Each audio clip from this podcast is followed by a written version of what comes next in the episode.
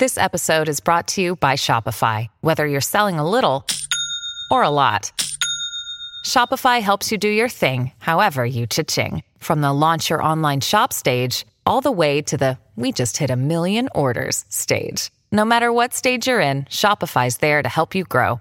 Sign up for a $1 per month trial period at shopify.com slash special offer, all lowercase. That's shopify.com slash special offer.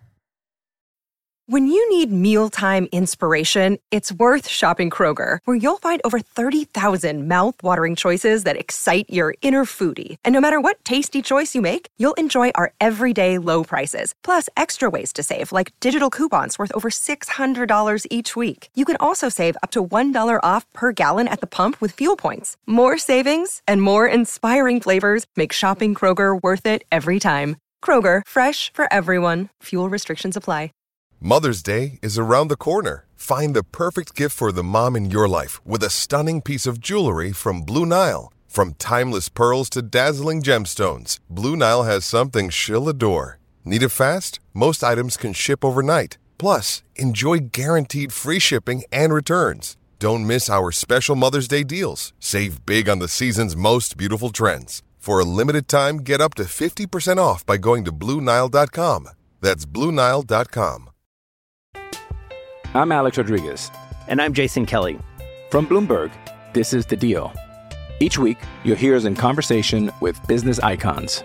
This show will explore deal making across sports, media, and entertainment. That is a harsh lesson in business. Sports is not And, uh, as simple you know, I- as bringing a bunch of big names together. I didn't want to do another stomp you out speech. It opened up so many more doors. The show is called The, The deal. Deal.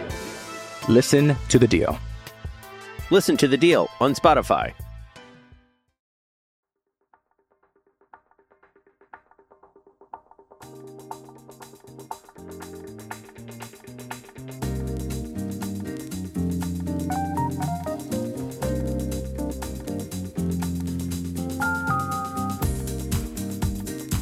Hello and welcome to another episode of the Old Lady Speaks podcast on Black and White and Red All Over. I'm your host Danny, coming to you for episode number 111. And since it is the episode before games start going for real, we will be previewing the season that is about to commence. So if you want to listen to this episode and previous episodes, feel free to like and subscribe on your favorite podcasting platform, whether it is Apple Podcasts, Spotify, or Google Podcasts. And if you do listen on Spotify or Apple Podcasts, feel free to leave us a nice rating and a review. So we've got a full house once again this week. As I said, we are previewing the season. So let me bring in the crew here of Sam Lepresti. Hello, Sam.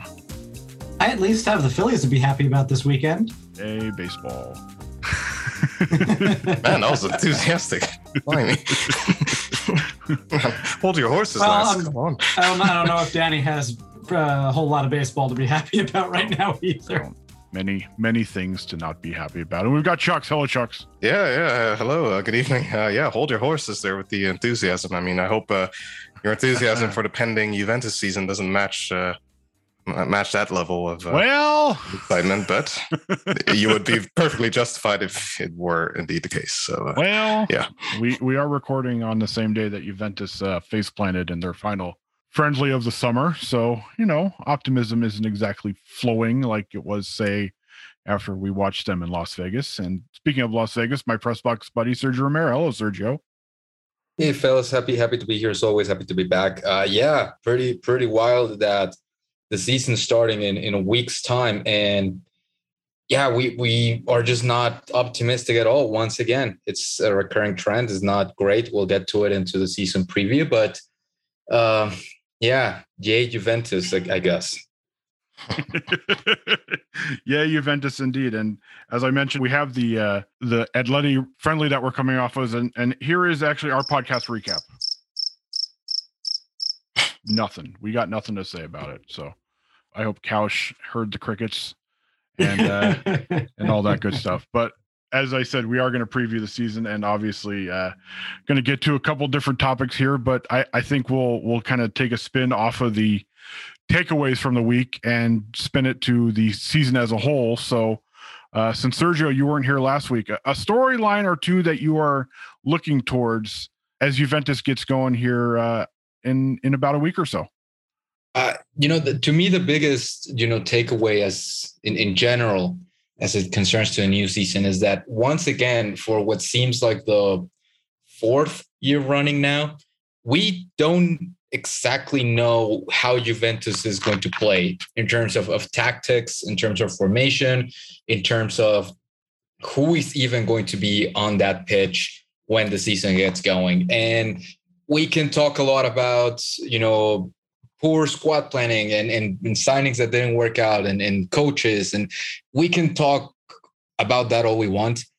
But you know, at the end of the day, this is like the fourth year in a row that we just don't know what system or what formation this team is going to be running because we don't know what depth they're going to have. We don't know what the team is going to be, you know, at the end of, of the transfer season. And that cannot possibly be good for any team that is going into a season with ostensibly trying to win trophies and trying to win competitions and trying to be in the mix um, it's worrying. It's worrying. I think all a lot of the optimism, if not all of the optimism that, that came out of that early, you know, Juve preseason game went away because one of the biggest, you know, transfers you made, a guy that was ostensibly going to help a lot with the team, is gone.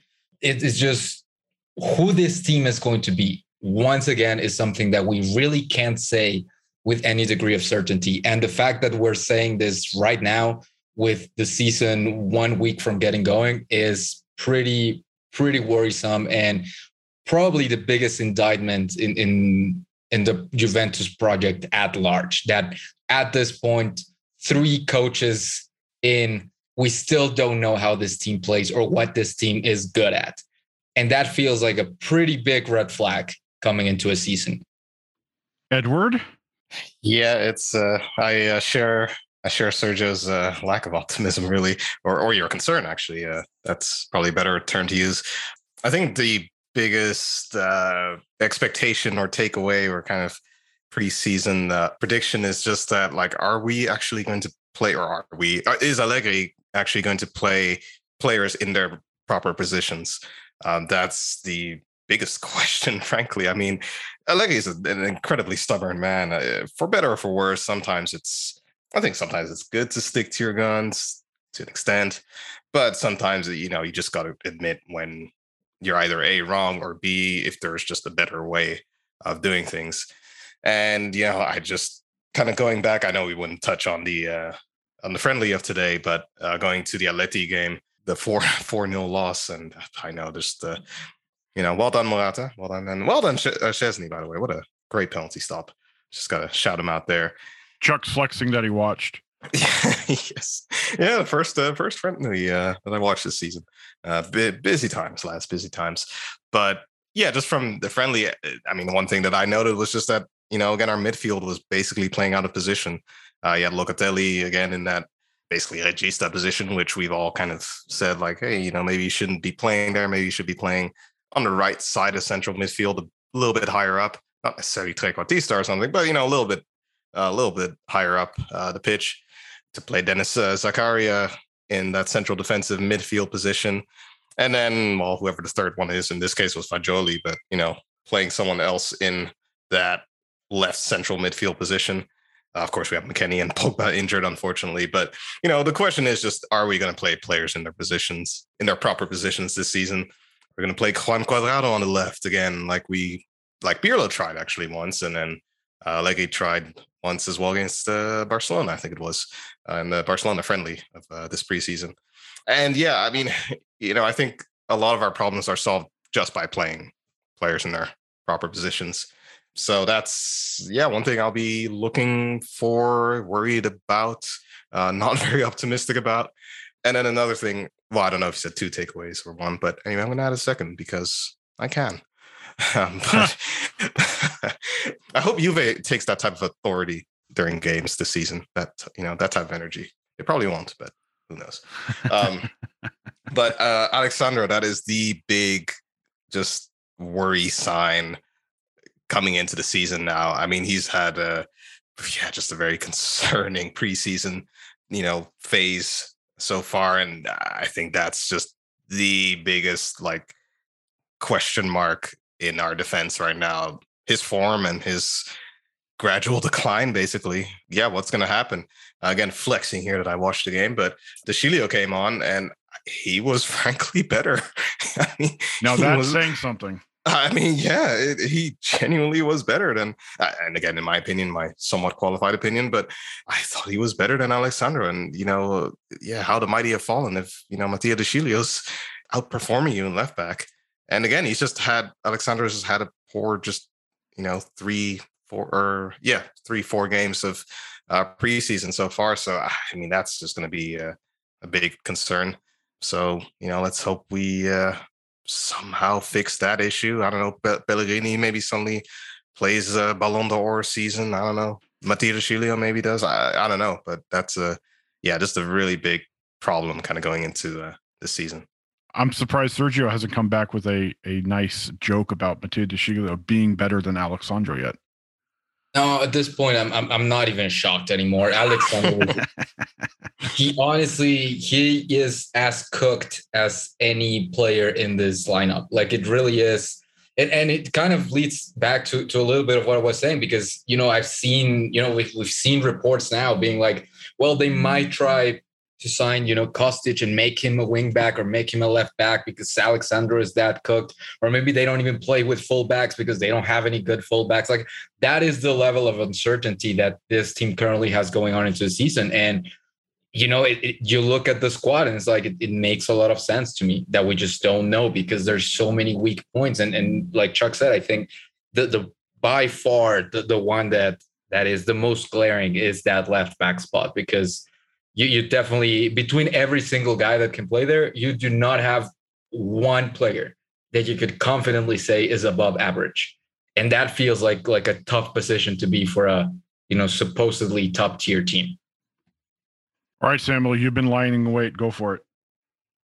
I think in a slight corollary to to Chuck's, I think that one of the big storylines on this season is going to be just how much the the fire starts burning under Max Allegri's chair as this season goes on. If there is a poor start, if Juventus start falling out of things really early, like they did last year, once you break for the World Cup, you're going to have a couple of coaches coming off of their international contracts, Didier Deschamps in particular, and you're you're going to suddenly have some options that you could make a mid-season switch if the situation calls for it. And if by January Juventus are are not taking a step forward in terms of performance and tactics and are are not getting the results, that's got to be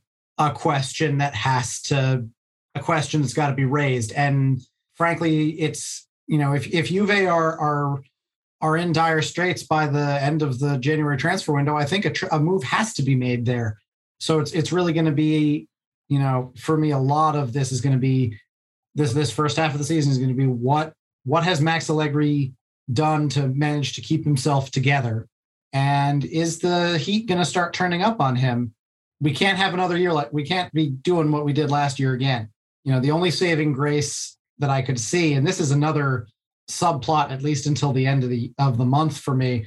The saving grace he might have is that Juventus might simply just not be able to afford to fire him because of how huge his contract is.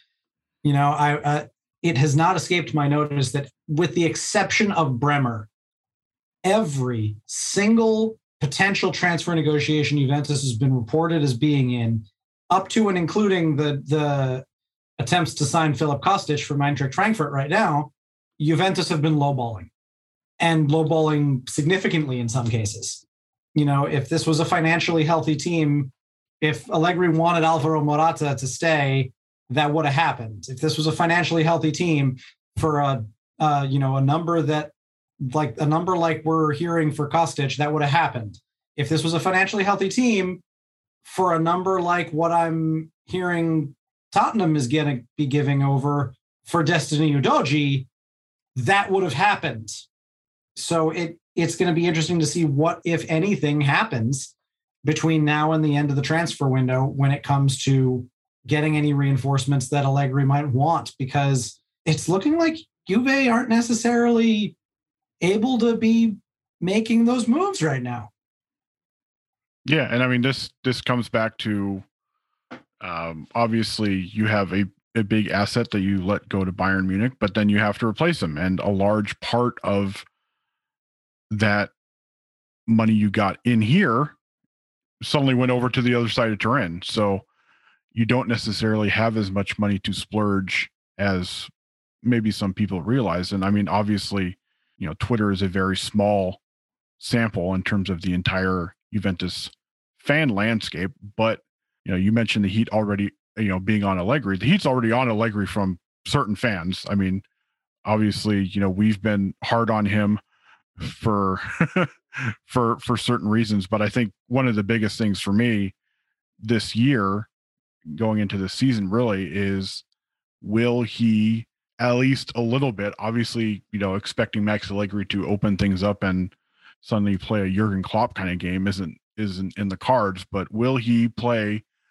at least start to play some sort of tactics that allows dusan vlahovic to not play like a number nine from the 1990s where it's just back to goal, back to goal, back to goal, and at least allow him to do some of the stuff he did when he was absolutely thriving in Florence. And the last thing Juventus needs is for Vlahovic to say go into October with only a few games under his belt and already be pissed off about how the season is going. And obviously, we don't know really how long it'll take Federico Chiesa to ramp things up, but you'd love to see, you know, whether it's Kostic, whether it's Chiesa, whether it's Di Maria, just firing crosses and creating attacks and scoring chances with an informed Vlahovic. But, you know, he didn't end the season all that great. He hasn't been playing in the same kind of system that he did before the first half of last season. And now it's kind of like, okay, you know, will will Allegri allow Vlahovic to be Vlahovic rather than maybe a player that he's not necessarily suited to be? And I, I think that's that's kind of a little bit of what Sam was saying about what the leash is going to be with with Allegri, because I think last year a lot of people caught him some slack. I, I would say myself included, in the sense that th- that wasn't really his team. He didn't really build it from the ground up. He kind of took the the project and did the best with what he had. But for this year, I think, you know, you have to start showing something. I think at this point is the signings you brought in, you know, you definitely had to have at least some input in them. The players that you're going after, I mean, I think they're doing it because of what Allegri wants and what, you know, Allegri needs in the team and if you're still not getting the results if the still if the team's still not working out if your big marquee signing like you were saying danny if, if Vlahovic still not performing the way a 70 million euro striker should be performing i think at that point you you do look at the coach and be like okay this is now your mess. Like this is not you cleaning up after you know the Sarri and Pirlo with a team that you didn't particularly like or want or players that you didn't want. This is now kind of your team. And and to me this is really the season where you have to be looking at, at Allegri and really saying, okay, we brought you in here, and gave you this massive contract, and you know, put the trust of, of rebuilding Juventus in you.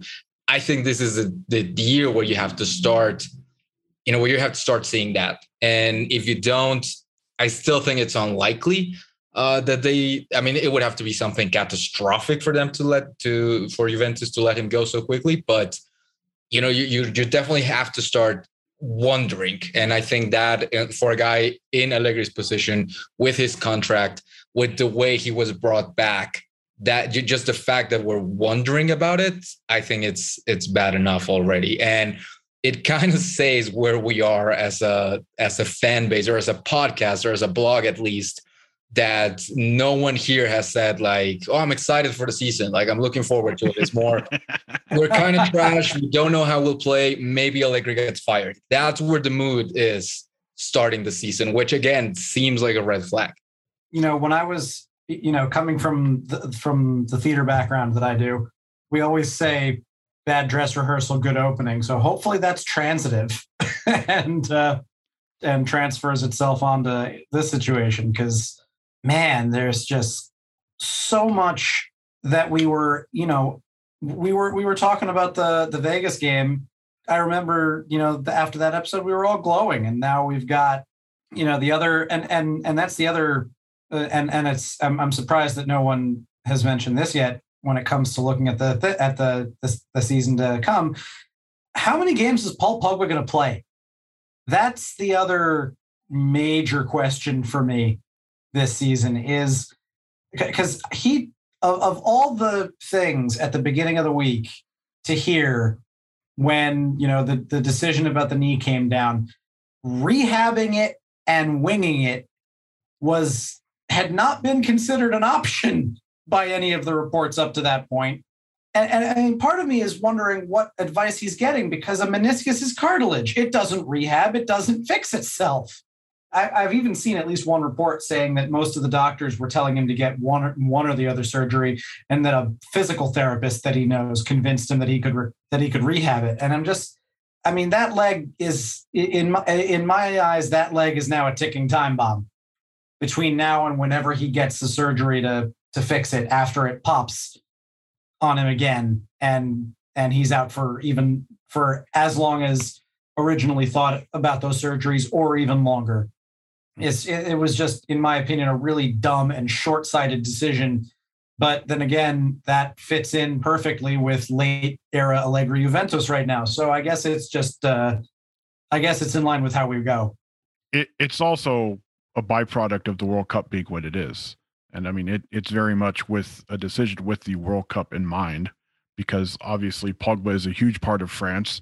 He wants to defend the World Cup title. And you look at it, whether it's age or his injury history, hey, who knows if this is legitimately the last World Cup that he can be a big part of France's squad. So, I mean, if, if we're sitting here and Pogba's coming off of the World Cup rather than we've got two and a half months of a season and then the World Cup, who knows? Maybe it's different, but it, yeah, I don't know. It it just feels like it's World Cup just influencing his his decision making. I don't think that with this decision, he'll make it to the World Cup. I don't think that he'll make it there. I think that there's going to be some more problems. I think he's going to miss time. I don't think he's going to get there. And that's the problem because, like like we said, he was the big signing. I mean, it was him and Angel Di Maria. Those were the two guys that that were going to change the outlook of, of Juventus, right? And and honestly, the one that we were maybe a little bit less optimistic on was Angel Di Maria. And, and he has held, I think, his end of the bargain so far from what we've seen in preseason, which I, I know is not uh, necessarily set in stone, but he has looked the part of what we thought we were getting. And Pogba is just such, you know, such a big bummer that we knew that that risk was there. No one walked blind into this. We knew that that you know he could get hurt. He could get hurt but for him to get hurt so quickly and after the first preseason game and to do this, which, yeah, I mean, nobody here is a doctor. We don't know how that how it's going to go, but it definitely feels like I lean towards Sam's opinion in the sense that it feels like a short-sighted decision. It feels like a I want to play in the World Cup, so I'm gonna, you know, power through it and and you know grind through this, you know, five six months and get to the World Cup. And then if I have to get surgery afterwards, I do that you know, it it just it doesn't feel like he's going to play a full season for Juventus. Like it feels like the longest of long shots that he's going to play the full season. And if he doesn't play the full season, you're you know 50% of what was thought to be this you know game changing player or game changing signings for your squad is gone. You're not going to have him, and we're going to be sitting here one year from now saying, well you know, we still had to play Adrien Rabiot a whole bunch, and like this team still kind of sucks. And it just feels like like the the change didn't happen. Like when you look at this team, one transfer season down, you know, with maybe the Kostic signing seems like it's going to happen. I'm not really all that sure it's a much better team. And we already know what this team is capable of. We saw it last year. I don't really know, and I don't think it's a much better team. And that that's probably the 15th time I've said so in, in this season preview. That feels like a red flag to me that we can't really say this team is better. Like, I don't, I think you could make an argument. I think you can make a case. I don't think it's a sure thing that that it's a better team, and that feels worrisome to me. I also, uh, I'm also worried just to to backtrack to Pogba a little bit about the rest of his contract too, because I mean, I, I I think I've brought this up before on the pod at least once. Is you know, four years ago, Pogba watched Samuel Umtiti basically make the same exact decision that he is making right now in order to be able to play for France in the World Cup. And yeah, they won, but Umtiti's career has been ruined since then. He is, hasn't been healthy since. And you know, that's you know, exhibit A. Is he, you know, that's you know, he's is is he even gonna be able to is he even gonna be able to do anything, or is this gonna be Aaron Ramsey 2.0 on an even worse scale? Who did score today, mind you? Great one. so I mean, I have to, I have to slip it in somewhere. that that could have been so not done. hey, he scored within seconds of coming on. You, have been watching bench. a lot of ball today, have you, Chucks? Well, I actually have to give credit to someone in the comments. I forget who it was, but someone in the comments did uh, point that out, and I uh, fact checked it, and it it checked out one hundred percent. You know who also scored a goal this weekend? Uh, caw, a... caw, caw, caw, caw. Oh, Bernardeschi, really? oh, my, by golly. And, and Dan Kulusevski put on oh, yeah, well, flipping no, masterclass. No comment about for Spurs one. the other day. And, you know, that really does go to look to ask you, you know, here are a bunch of players getting out from under Max Allegri, and it looks like they're playing better. What does that tell you about Max Allegri? To, to be fair, Kulusevski played poorly under Pirlo as well. I, I, think he played poorly in the first half of the season, but in the second half of the season, he was starting to pick up. I mean, he I was Pirlo fine. figured him out. I think he was fine. He wasn't nearly as bad as he was under under Allegri until he was was sold to Tottenham, though. Not nearly that bad. He wasn't as bad, but he was he was never good. I, I don't think we ever were like, yes, this is like a super super uh, superstar caliber player. I don't think he ever got there. And yeah, he's, he's playing like it now. In Tottenham. Like yeah, he like he's definitely doing it at Tottenham, and it's it's a bummer. I, I just I wouldn't put it all on, under Allegri's feet, but it just but it, it is a testament of of how just so many guys just are not panning out for us, which is is worrisome. Hey, it's Kaley Cuoco for Priceline. Ready to go to your happy place for a happy price? Well, why didn't you say so? Just download the Priceline app right now and save up to 60% on hotels. So, whether it's Cousin Kevin's Kazoo concert in Kansas City, go Kevin, or Becky's Bachelorette Bash in Bermuda, you never have to miss a trip ever again. So, download the Priceline app today. Your savings are waiting. Go to your happy place for a happy price. Go to your happy price, Priceline. I'm Alex Rodriguez. And I'm Jason Kelly. From Bloomberg, this is The Deal. Each week, you'll hear us in conversation with business icons. This show will explore deal making across sports, media, and entertainment. That is a harsh lesson in business. Sports is and, not as uh, simple you know, as bringing a bunch of big names together. I didn't want to do another stomp you out speech. It opened so, up so many more doors. The show is called The, the deal. deal. Listen to the deal. Listen to the deal on Spotify and going back to kind of the the Pogba discussion and just you know injuries in general, I think that's another thing going into the season. At least the first, uh, let's say, month or month and a half or so, in which we have key players out. And you know, as you mentioned, uh, Sam, I, I, I, thought mean, who, I thought you were going to say how many how many more players are going to get hurt. Oh, wow. that reminds me of that song, song. How many mics? I think that's by the Fugees. Uh, but uh, no, I'm not. Uh, not uh, going. I'm saving the doom for doom and gloom. For, You're saving uh, that for next week. Okay. Uh, no, Thank I'm you. saving that for uh, moments that you will not be able to predict. ah. I'll come come like a thief in the night, as uh, Mos Def once rapped. I think. I think I think that was it. Yeah, yeah, that was my step. Yeah, um, but anyway, um, got a few song references in there. Uh, there you already. But with the yeah, with the injuries, obviously with uh, key players, you know, Pogba being out, with McKennie being out, and Chiesa obviously still kind of you know like carefully working back to fitness.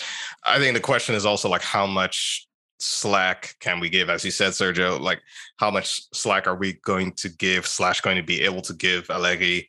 At least for you know the first five, six, seven weeks of the season, given that three players, three, I mean, just very key players uh, will be out for, I mean, at least, you know, again, first four five, six games maybe um, or even more maybe. So um, yeah i mean you know how much uh, yeah how lenient are we going to be on Allegri then? I, I, don't know. I uh, for me it's hard to say. I mean again obviously okay injuries but then it's like putting aside the injuries uh, just based on the preseason um, and that's kind of my takeaway from the preseason as well. It just looks like the same you know what but a different year.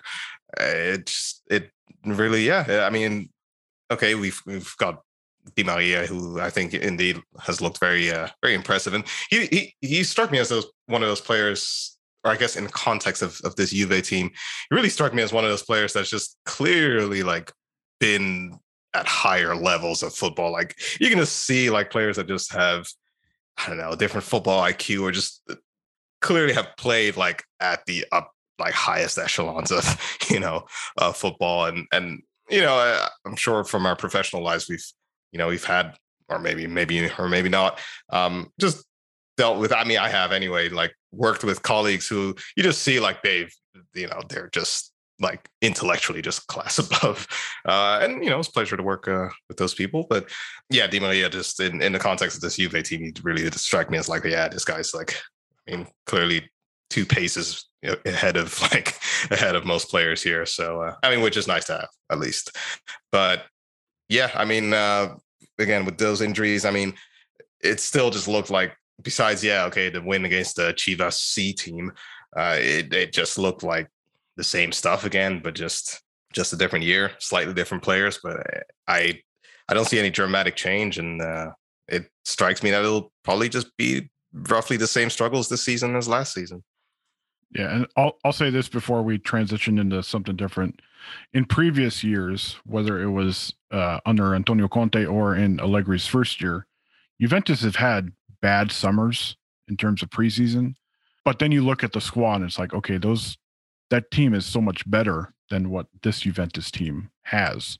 And as we've been saying the last, you know, half hour or so, you know, we're still very much looking at the squad and not really sure of what direction it will go. So, you know, you can look at a Conte team and say year two after winning the the first title, it's like, okay, well, you know, they've got a great midfield. They've they need to get better in attack. Okay, well, they got better in attack, and then you know they had the the great defense. But this year, it's kind of like, well, okay, uh, we've got you know the big midfield signing. He's hurt. Uh, the big you know the the best winger on the squad outside not named Angel Di Maria he's coming off a serious injury and outside of Bremer, I don't know how many guys are really inspiring a whole lot of confidence on the back line. So there's, yeah, it, it's unfortunately a situation where there are a whole lot of question marks and not necessarily a whole lot of answers. So pretty much, if you look at the roster without Paul Pogba, or assuming that Paul Pogba is going to, you know, miss a, a significant chunk of the season, it's pretty much the same team of last year only that you replaced uh, Matthijs with Bremer, who being positive is is you know a, a par for par change, and then you replace Federico Bernardeschi with Angel Di Maria, which is a, an upgrade. That's pretty much it. Like it's pretty much, and you lost Paulo Dybala, so it's pretty much like again, like you look at that roster, and I agree hundred percent with Chucks. It's like this is kind of the same, and we already know the ceiling of this team, and if I understand that the Paul Pogba, you know, signing was that big roll of the die, if if that works, then we're talking about something wholly different. But it didn't work, and it just looks like it's we're headed to another season of of just hoping something changes, hoping that Manuel Locatelli takes that next step, hoping that Federico Chiesa comes back, you know, fully fit, hoping, hoping, hoping, just a lot of things trying to to break our way and if they don't, it, it just feels like another top four at best uh, season upcoming, which is which is tough. All right. Well, on that happy note, uh, who are some players that we are going to be focusing on this season? Uh, I can take that first. Um, so, uh, like I mentioned, I mean, I kind of gave my answer away already in my uh, first takeaway, but Alex Sandro's uh, for me absolutely going to be under under the microscope this season just yeah, I, for reasons we've discussed this week uh, and yeah, this episode and last episode, yeah, he's just uh, he's a player. I mean, that we've known that has been on decline. Which again, okay, I mean, you know, Nobody can be perfect forever. That's fine, whatever. But the fact that it feels like we're still somewhat relying on him in left back, unless De Sciglio or Pellegrini have standout seasons. So uh, yeah, Alex Sandro absolutely is hugely under the microscope for me. I just want just jump in real quick here. Somebody I can't remember the Twitter account post that posted it, but it was a highlight video of Alex Sandro. I think it was from the 16 17 season. So his, I believe, his second season at Juventus. My God, when he was at the top of his game, holy smokes. And, and it just it just shows you how far he's fallen. And that's he's only 31. You know, you, you, you look at other 31 year olds. I mean, you know, look at Giorgio Chiellini when he was 31. He was at the height of his powers. And you look at Alex Sandro now at 31, about to be 32 in a few months, and it's just like, geez, he's uh he's gone off a cliff. Yeah, and and he had already been fall, and he had already been falling down at the last couple of years. Yeah, I mean, to, this isn't a sudden like thing. Now he's It- at the bottom. Yeah, this isn't a sudden thing. It's very much the last two, three years at least, where it's like, oh boy, you know, we're start we're starting to see cracks in cracks in the armor. Yeah, it's it's like the bit in in Moana where Dwayne Johnson's like, "I'm still falling."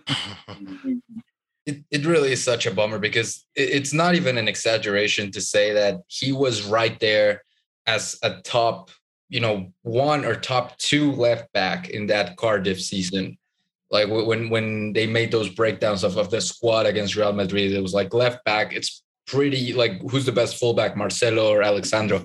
And there was a legit discussion. Like it was a, a legitimate argument. And now, I mean, now it's just sad. Now it's just it's just a bummer. I mean, Mattia De Sciglio is outplaying him. Jesus, and that's, that's all you need to know. All right, who who you got, Sergio?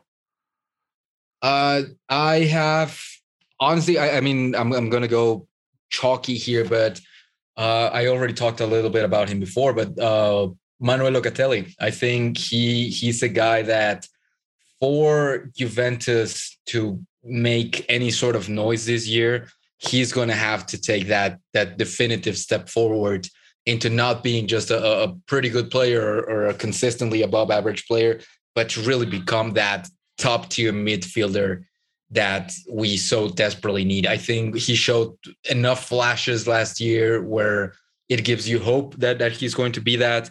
In what we saw from the preseason, he's one of the guys that really kind of jumped out to me the most, and that he looked so much more comfortable in general, just uh, you know playing both centrally and as kind of like in a more advanced role. He just looked a lot more comfortable. I think there's going to be growth there. I think there needs to be growth there. When you look at the squad and you look at the players that you're going to build the next Ju- great Juve team around, that is th- that's got to be one of the one of the guys that you look at. And considering that you know with the the Paul Pogba thing going on, they're going to have to rely on him even more now. And especially with mid, with the midfielders that are left, a lot of youngsters, a lot of guys that don't have a ton of experience in in in, in the Juve shirt, he's going to have to very quickly kind of take the reins there and become uh, not only a leader but kind of like the reference point for that midfield pretty quick. So if if Juventus has any hope of kind of improving on last season, a lot of it is going to be on, on the back of Manuel Locatelli. So, you know, for starters, I think that'd be the guy I'm I'm looking forward the most to see if, if that growth is real and if that growth uh, is sustainable for a whole season. Because we saw last year flashes. We saw him play really well at the beginning of the year. But then burnout, uh, injuries, a lot of things took their toll. And I thought he was significantly less effective moving forward. But what I'm looking forward, what I'm looking now for out of him is that that next step, and just that next step being, you know, something continuous, something that he can, you know, maintain throughout a whole year. And I think that's what what he's still missing to really kind of go into that top tier level in terms of of midfielders. Samuel, It, it, it, I, I'm, I, it's been a tough decision between a couple guys, but uh, for me, it's got to be Federico Gatti.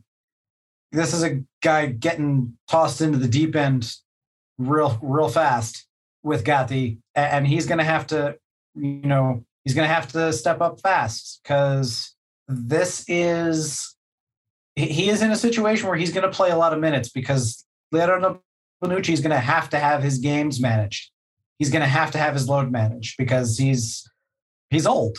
Let's let's let's put it bluntly. He's old, and and frankly, he's also intermittently effective uh, at this point in his career. Sometimes, so you know there is no guarantee that Bonucci is going to be you know playing three thousand minutes in a year, and he's the next guy up because it's not going to be Rugani if Rugani. I mean, if Rugani even stays, uh, unless you end up with with somebody like Nikola Milenkovic coming at the end of the of the transfer window, you are the next guy.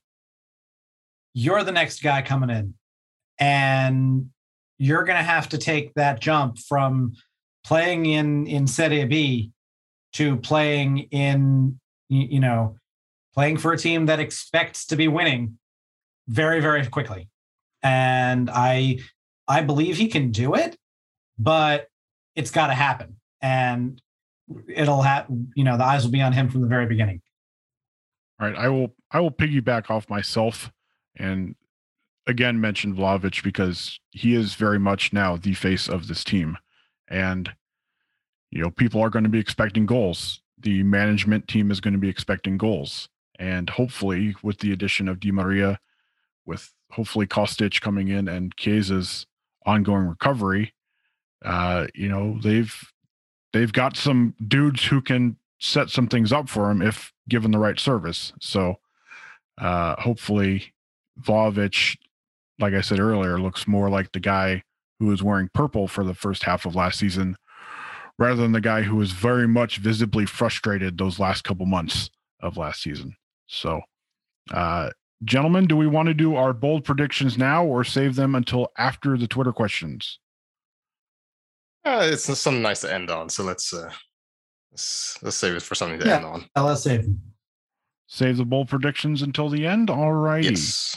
All right. I will get this Twitter question out of the way because it involves a lot of difficult reading for me. From at Juventino underscore BNA. How much wood could a woodchuck chuck if a woodchuck was too busy being angry because there is no reason to have a solid transfer window if Allegri is still the coach. how did how did I do reading that, gentlemen? Do I get a good grade? That was that was pretty good. Maybe I should have. Maybe we should have saved the Twitter questions for last, actually, just to end on that note. to end on a note like that would have been a little more. Uh, would have provided more. I don't know, comedic value. That's why we have you, Chucks, for the added comedic value. Yes, yes, yeah. I try. I try with some song references, but I can't top that. That's right. I, I, so, I mentioned yeah. this a, a, little bit earlier, but I, I I do think that the reason that this that this transfer window has been so disappointing is that I just I just don't think that the teams got it. I think that there were I think that there were expectations that there were going to be more moves than what we've been seeing. I think there was an expectation that there was going to be some kind of a budget for this window. And I don't know how much that really was a thing at this point. Because, like I said, every target that they've that they've been reported on, from Morata to Kostic to to you know some some other ancillary type pieces, all of them have just been low balls, low ball offers, except Bremer, because they needed Bremer quickly. That that it's just a it's an odd, odd thing. And it, it, it almost makes you wonder if they blew what they would have been spending this summer in the winter on on Vlahovic. And now there really isn't much much there to go with to go on. It, it, this feels, you know, you know, going back to the question outside of the riddle, uh, or uh, you know, it was what's the point of bringing in transfers because Allegri is the coach? I think this, these are Allegri transfers. Like I think at this point, if you, you know, especially because we had such an atypical January transfer window, so if you just want to kind of bundle everything up together, you know, we did get, um we got Vlahovic, we got Zakaria, we are getting Kostic apparently, um, we got Pogba, we got Di Maria, we got Bremer. Let's say Bremer, it's a, it's a, you know, it, it happened only because the leg left, but all of those signings, I think at this point you have to assume where Allegri signings. I think at this point, those are five, six guys that you wanted to have and you asked for, or if you didn't ask for, at least you you said, okay, I can work with these guys. this feels like a very much Allegri led project. I think this is his team now. I think this is a team that that that he chose that he feels that he can do good with. And you know, if they don't, I, I, think, like we were saying earlier, I think at that point you do start asking questions about whether Allegri is the right fit moving forward. Because yeah, this this this summer transfer window was weird in the sense that, like Sam said, it was a lot of low ball offers, uh, tra- free transfers and whatnot. But I think just because of how atypical the January transfer window was, I'm sort of chalking them up as as, as you know money that could have been spent right now and then the summer transfer window that we just kind of spent in January. So I think, you know, especially Vlahovic, Zakaria, those those were two that if you put them in line with the the transfers that we made in the summer, I think Vlahovic obviously the most expensive one, but even Zakaria, I think was, you know, it was a significant it wasn't a super significant amount, but it was a, a transfer outlay that maybe could have been used right now, but you already used it in January. So that that would be kind of you know in my mind those are Allegri transfers and and those are guys that were brought in for Allegri specifically. Let's see if if they work out or not. Alrighty, next question here from at some guy underscore hearts. This is more of a statement that he wants us to agree or disagree with. He says 80 points is the number for me. I'm not saying we need to win the league, but for Mr. Allegri to keep his job, we need to be there or thereabouts at the end of the season. He's a very competent tactician, but his ability to develop, to develop players is what is different from the first spell to now. Agree or disagree? 80. So he's saying really just like on the points on the on the question on the amount of points. Yeah. Uh, yeah, 80 points. I mean, uh, I'm trying to look back at what how many points last season. So last season, I'm, I'm looking at it right now because I was wondering the same thing. Last season, Milan was the the champion with 86, Inter 84, Napoli third place 79, us fourth place 70. So it's a it's a 10 point increase and it gets you yeah, it puts you in competition. It doesn't it, it, it wouldn't make you champs by any stretch of the imagination, but it would it would put you there. Like it would put you competing up until like the latest, like the latter pip, pip parts of the season. I guess that that's what he's asking, right? Yes. The Sarri season were with 83. So in theory, that isn't a huge ask. To say you're looking for at 10 points up on last season? Well, say you don't lose against Empoli, you don't draw against Venezia. Yeah, I mean Wojciech Szczesny makes a couple of saves he didn't at the beginning of the season. At the beginning of the season, yeah, you don't you don't throw away a two goal lead against Udinese. Ronaldo's last stand or last jump. Perhaps you don't end up having what goes on with you know what went on with Woj at Napoli.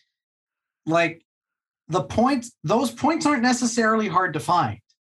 The question is, can Juventus perform to get them? Uh, and it also depends a lot on whether or not Juve can play against the teams that they are going to be in direct competition with. Because uh, you know, last year Juve played Milan, Napoli, and Inter. They didn't beat any of them, right? How many times total? Six yeah, times, correct. I think. They didn't yeah, win. Yeah, correct. They didn't win any of those games. They played each. They played each of those two teams three times in the league. They played Inter in the Supercoppa and they played Inter in the Coppa final. And they had three draws. Yeah, three draws, and the rest were losses. Good times. Yeah. and if you throw a team like Atalanta in there, who were competing with us until they started to fade, you're also, you know, Juve haven't beaten Atalanta at the J Stadium in something like four years. And Roma, don't look now. Roma looked pretty damn good. You know, Roma has probably won the summer transfer window this year. Yeah, if we're talking about a club that has about the opposite of preseason vibes as Juventus right now, it's definitely Roma. Yeah. You know, with with Georginio Wijnaldum rising up out of the swimming pool. That's right. Um, yeah, so I was I was looking at the the previous seasons. Yeah, 80 points in pretty much every year gets you top two, top three there's been a couple seasons uh, where like 17, 18, for example, where like Napoli ended second place with 91 points, which that's a bummer for them. Um, we we won the league that year with 95. So yeah, pretty much 80 points is you're going to be competing up until the last couple match days, which I guess like like Sam was saying, it's pretty much turning last year we had 20 wins, 10 draws, 8 losses. So it's turning like 3 of those draws into wins and maybe one of those losses into a draw and and you're there. Like that doesn't feel impossible, but it, it's you know there's 80 points from 80 points, right? Like if you're getting there because you're winning meaningless games in the back end of, of the season and you were not really competing at any point, I don't know how much that how much goodwill that gets you, but theoretically, what whether the, what the question is uh, is pretty much if we compete, maybe not win, but if we compete, if we compete, if we're in the mix, would we be okay with that? I don't, maybe that's not really an answer, but I don't know. I guess it depends on, on how how you compete, right? Like how you get there. Yeah, that's the thing. That, that's that's the thing for me. Like, like are Juve winning these games competently? Are they scraping it by the skins of their teeth? Does it look kind of like, you know, does it look the way that it did in the last season of of Allegri's last tenure, where it just looked like he was out of ideas? and was getting bailed out by you know the individual moments of brilliance from guys like Douglas Costa or or Cristiano Ronaldo or or Dybala. You know, if if if it's like that, then doesn't really matter how many points you get. You have to start thinking about it. All right, next question here from at JP Imbronio 79, kind of going off of what we talked about a little bit earlier. When do we start to cast blame on management's financial tactics in the Mercato? We are definitely known as a cheap club who look to who look for stopgap mediocre players.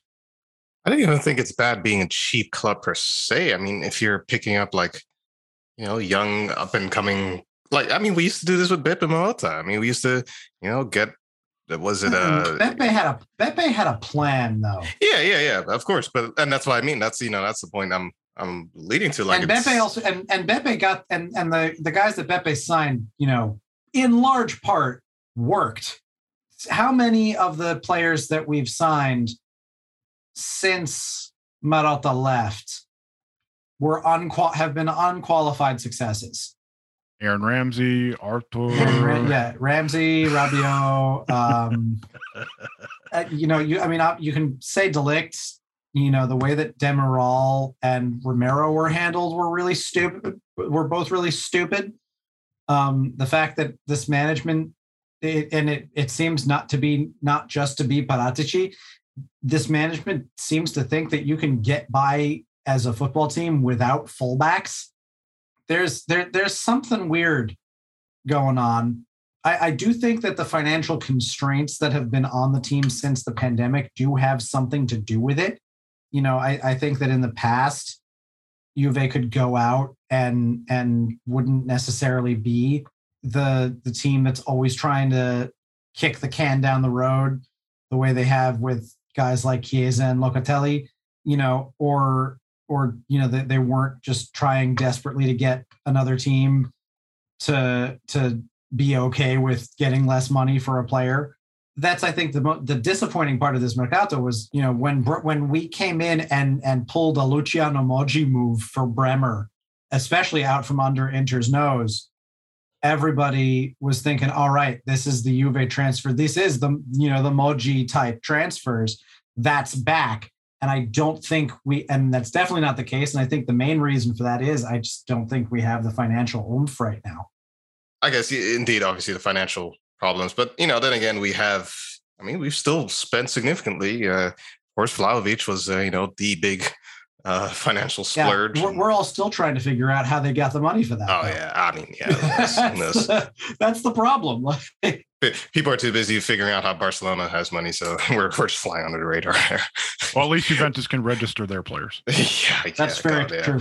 Yeah, that's uh, yeah. Wow, what a story there. But um, yeah, so you know, just on the just I mean, I guess slight note on that financial um, issue. And then uh, also, I mean, back to the original question of just cheapness. Again, it's like I don't think necessarily the problem is like being cheap or not. It's just being strict, it sounds ridiculous, but being strategically cheap. It, I mean, Weston McKennie was, I mean, has been obviously had bad luck with injuries, but he's been overall just a very good player for for Juve, and I think I hope he stays for a long time, and I think he can really become a key player for Juve in midfield. Players like him, I mean, he, you know, again, it's not. I don't think the problem is necessarily cheap. It's just it's it's it becomes a problem when indeed, as the person suggested with the question, when we're getting cheap players who are I don't know 34, 35. Although Di Maria happened to uh, seems to you know be a be a good one there. But when we're getting cheap players who are in their mid mid to late 30s for a year or two years with no real like idea, eh, we can get cheap players. But you know, we indeed, like I said, we used to focus on those kind of young up and coming players who were under the radar for relatively cheap. Like honestly, like Milan are doing now. I mean, or that has that Maldini has you know done to help them uh, to get them back to the top. Just getting relatively unknown players for, very cheap, and then they just happen to be you know diamonds in the rough, and now they're just a great unit. So um, yeah, again, I mean, uh, the problem isn't necessarily cheap, just the kind of plan like planless, you know, cheapness, I guess. Steve I think there's a I think there's a difference though between being cheap and gaining bargains, like and finding a market inefficiency for a player like McKennie. That was a bargain. That was finding a, a, a bit of a market inefficiency, finding a guy that not a lot of other teams on the level that Juventus want to be in were really looking at yet, and and kind of cutting in on that early. Uh, you know, or uh, you know, when Beppe Marotta signed Arturo Vidal, same deal. What being cheap is, and that, and this is why I think you can say Juventus have been being cheap this year, is when a guy, when a team says, all right, this guy's price tag is 20 million, and Juve's first, uh, and Juve starts offering them 13 and just hoping and praying that they get away with it. That's cheap and that I think comes from from having from having the problems and not really having the money to to go with it. And, and I think it's it's both that because I, I think when you look back at, at you know Beppe Marotta's, for example, like his best signings, there were always kind of guys that that were undervalued, right? And it's because they had to work within a budget and they knew they couldn't go out and, and, and throwing the big bucks. I think right now, if if like Sam was saying, if an offer for a guy, if let's say uh, an Alvaro Morata, they won't sell him to you for under you know 20 25 million. You want to keep him. You see that that's not you you make a you know a quote unquote cheap offer and that's not going to work. I think what what juve has been lacking is in finding that other alternative and saying okay we, we're not going to be able, able able to afford this 25 million euro player but we have a, a good enough uh, scouting network. We have a good enough idea of who we want to be as a team that we can turn around and go and sign a guy uh, for nine million or whatever our budget is and get that guy, even if he's you know not as heralded, not as you know known, even if he might be more of a of a of a shot in not a shot in the dark, but not as a known quantity as the 25 million euro guy I want, but I'm gonna get 80 to 90% of the same production, I go and do that. And I think Juventus just hasn't been able to make those signings anymore. I, I, I guarantee you that if you were to ask Beppe Marotta and give him at the time, you know, all the budget that he wanted, maybe he doesn't sign a, a Stefan Lichtsteiner in, in 2011, right? Like maybe he doesn't sign Andrea Barzagli from from the discount bin because he didn't pan out in Germany. Maybe he goes and, and looks for more of a brand name. But because they were under that financial constraint, they had to make do and find other players and, and find alternatives and solutions. And I think that's what this team is missing. They just bring in established guys. They just bring in established players, and it's like, hey, I know this guy. It's going to cost me a little bit more they're not bringing in the under the radar guys that that maybe no one knows. And, and Chuck's made a great example, Weston McKennie. I did not know who Weston McKennie was before he was signed for Juventus because I don't follow Bundesliga a whole lot. I definitely didn't follow Schalke uh Schalke 04 that year because I think they got relegated or something. So it's not like I knew that, but it's not my job as a fan to know that.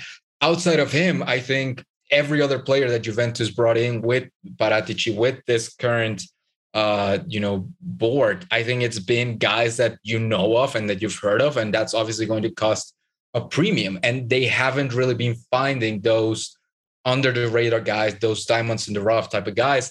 Um, I, I think that's what they need, and that's what really built that you know those great Juve teams that they were able to find that value and those those players that not everyone was pursuing them, but they knew of them and they knew that they could get enough production out of them to to make do with the budget that they had. And I think they kind of walked away from that. And, and it's been a big reason why why just things haven't really panned out recently because like sam said like who could you say that has been a tremendous success and it's not necessarily because they have played badly it's because they cost so much and they are such well-known guys like cristiano ronaldo he was not going to be successful for juve unless the guy won like two champions leagues which is a pretty high bar for a guy to come in and achieve Matthijs de Ligt was not going to be a success unless he stayed 10 years and became a Juve captain, right? Like because we paid so much, the expectations are so much higher. So if, if you bring in an Andrea Barzagli, if you bring in a Carlos Tevez, if you bring in a Stefan Lichtsteiner, it's like we didn't pay a whole lot for these guys and they perform great. They they look like you know master stroke, master deals. And and I think those are the deals that that Juve are missing. That's why I'm kind of a little bit higher on Kostic than a lot of people he's not the most recognizable name. You know, he he's a very good player in a team that just won the Europa League. Those I think those are the type of guys that, you know, once they come in and they come in with not as high expectations and it's much more of a a, a dude that feels a need. I think he those are the type of players that have, you know, ended up working the best for for Juventus. I thought Denis Zakaria was going to be one of those guys. He hasn't been so far, but that's that's kind of where where I think they're they're lacking. We started the Twitter question segment out with the laugh. Maybe we'll have one with this final question from at 24 Ryan. Do you believe Allegri could secretly be cooking something up? Some pasta, maybe. I don't know. Besides uh, any kind of genius plan, no, I don't think so. I, I don't I know hope. if he necessarily has that in him anymore the possibility of him surprising us with it is there because you know he's he hasn't gone completely stupid, but I I, I just I, I I hope he does, but I just don't necessarily see it.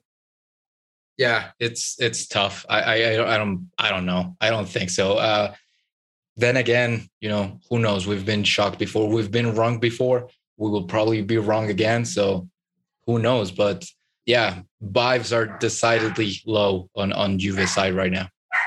Say what's up to the puppy, Sergio. Can you hear the dog? Yes. Oh yeah. Good stuff. All right. Bold prediction times. Round round the horn here real quick before we sign off for this week. Sam, what's your bold prediction? Either Nicola Fagioli or Fabio Miretti will be a full-time starter by the end of the season. Ah. Edward, what do you got?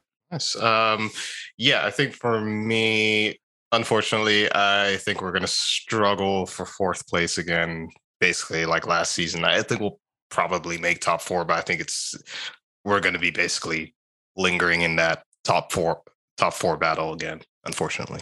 Sergio Romero. They both have a worse result. So we're playing Europa League next year, but we somehow have a better result in Champions League that we've had in recent years. Like we somehow make it to the quarterfinals or semifinals or something. We have a run in the Champions League, but domestically it's terrible and we end up in the Europa League. They find they finally get your Agent of Chaos kind of result there, Sergio, with the Europa League. Yes, I think that'd be really fun for me specifically. All right, I will I will go out of limits here and say that uh, Angel Di Maria leads Serie A assists this year. Mm, yes, yeah. Mm. Mm. All right. Well, just a note before we sign off and we we give our thank yous. With Juventus' schedule being the way it is, the next couple of weeks will be coming out on Tuesday rather than our usual Mondays. So be on the lookout for that.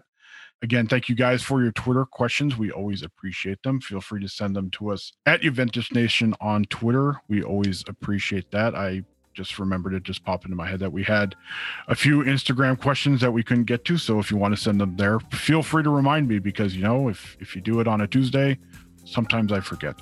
But, anyways, uh, if you want to listen to us on your favorite podcasting platform, whether it is Apple Podcasts, Spotify, or Google Podcasts, feel free to subscribe there. If you do listen on Apple Podcasts or Spotify, leave us a rating and a review. So now I am going to go catch my breath and say thank you very much, everybody, for listening. For Sam, for Chucks, and for Sergio, this is Danny saying again, thank you very much for listening. And we'll talk to you guys when the games begin next week.